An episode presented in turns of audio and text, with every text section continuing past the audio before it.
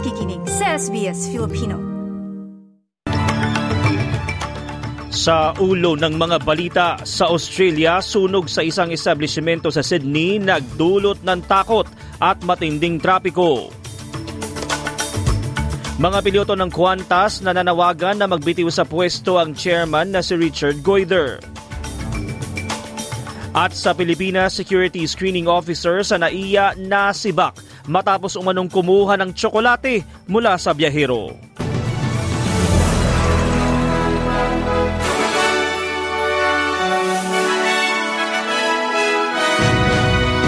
Sa detalye, patuloy na inaapula ng mga bombero ang malaking sunog sa isang establishmento sa Canterbury, Sydney. Simula kagabi nasusunog ang Abco Appliance Services na pinangangambahang umabot pa sa katapat na petrol station.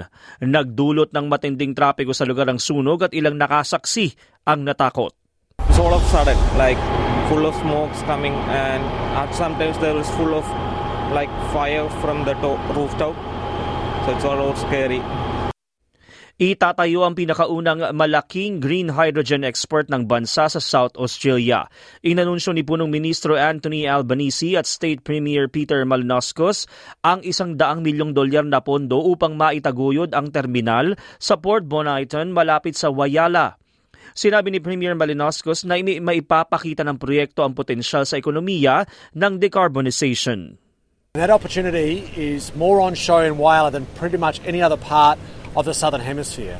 Right here in Whyalla, we have the steelworks, we have the workforce, we have the magnetite resource, and soon we'll have the world's largest hydrogen electrolyzer. Nanawagan ng mga piloto ng Qantas na magbitiw sa pwesto ang chairman ng kumpanya na si Richard Goyder.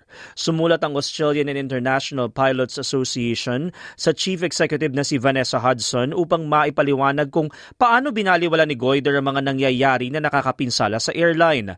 Malaki anilang epekto nito sa moral ng mga manggagawa at tiwala ng mga customer.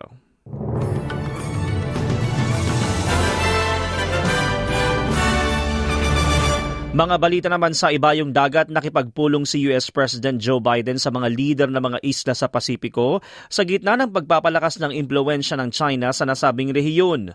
Inanunsyo ni Pangulong Biden ang diplomatic recognition sa Cook Island at Niue habang nangako ng 62 milyong dolyar na pondo para sa mga infrastruktura sa Pacific Islands. Pakinggan natin ang tinig ni Pangulong Joe, Joe Biden. We're working with Congress to invest $40 billion in our Pacific Islands Infrastructure Initiative, including investments in digital connectivity through the Partnership for Global Infrastructure Investment. The United States is committed to ensuring the Indo-Pacific region that is free, open, prosperous, and secure. We're committed to working with all the nations around this table to achieve that goal. Balita naman sa Pilipinas, tinanggal ng Philippine Coast Guard ang isang floating barrier na inilagay ng China para harangin ang mga bangka ng mga Pilipinong mangingisda sa pinagtatalunang bahagi ng South China Sea o West Philippine Sea. Sinabi ng Pilipinas na nilabag ng China ang karapatan ng mangisda sa 300 metrong barrier sa Scarborough, uh, Scarborough Shoal. Ayon sa Coast Guard, utos ni Pangulong Ferdinand Marcos Jr. na tanggalin ang nasabing barrier. Samantala, nasibak ang isang security screening officer sa Ninoy Aquino International Airport Terminal 2 matapos umanong magnakaw ng tsokolate mula sa biyahero. Sa ulat ng Philippine News Agency, inihain ang dismissal order sa nasabing tauhan ng Office for Transportation Security dahil sa pagkuha ng ilang bagay sa bagahe ng paalis na pasahero habang isinasagawa ang inspeksyon noong 13 ng Setyembre. Depensa naman ng tauhan na bigay umano ito ng pasahero pero paglilinaw ng OTS na base sa kanilang pulisa, bawal ang pagregalo o tip sa mga tauhan ito.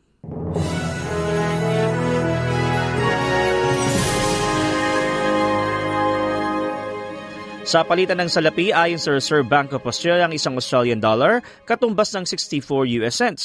Mula naman sa Bangko Sentral ng Pilipinas ang isang US dollar maipapalit sa 56.83 pesos, habang isang Australian dollar katumbas ng 36.61 pesos. At sa lagay ng panahon, maaraw sa Perth na may temperaturang 26 degrees. Maaraw din sa Adelaide at 23, maging sa Melbourne at 19. Sa Hobart, bahagyang maulap at 16. May manakanakang pag-ulan naman sa Canberra at 23. May posibilidad ng pag-ulan sa Sydney at 23, habang maaraw sa Brisbane at 27. Gayon din sa Darwin at 35 degrees. At yan ang mga balita sa oras na ito. Ako ang inyong lingkod, TJ Korea para sa SBS Filipino. I-like, i-share, mag-comment, sundan ang SBS Filipino sa Facebook.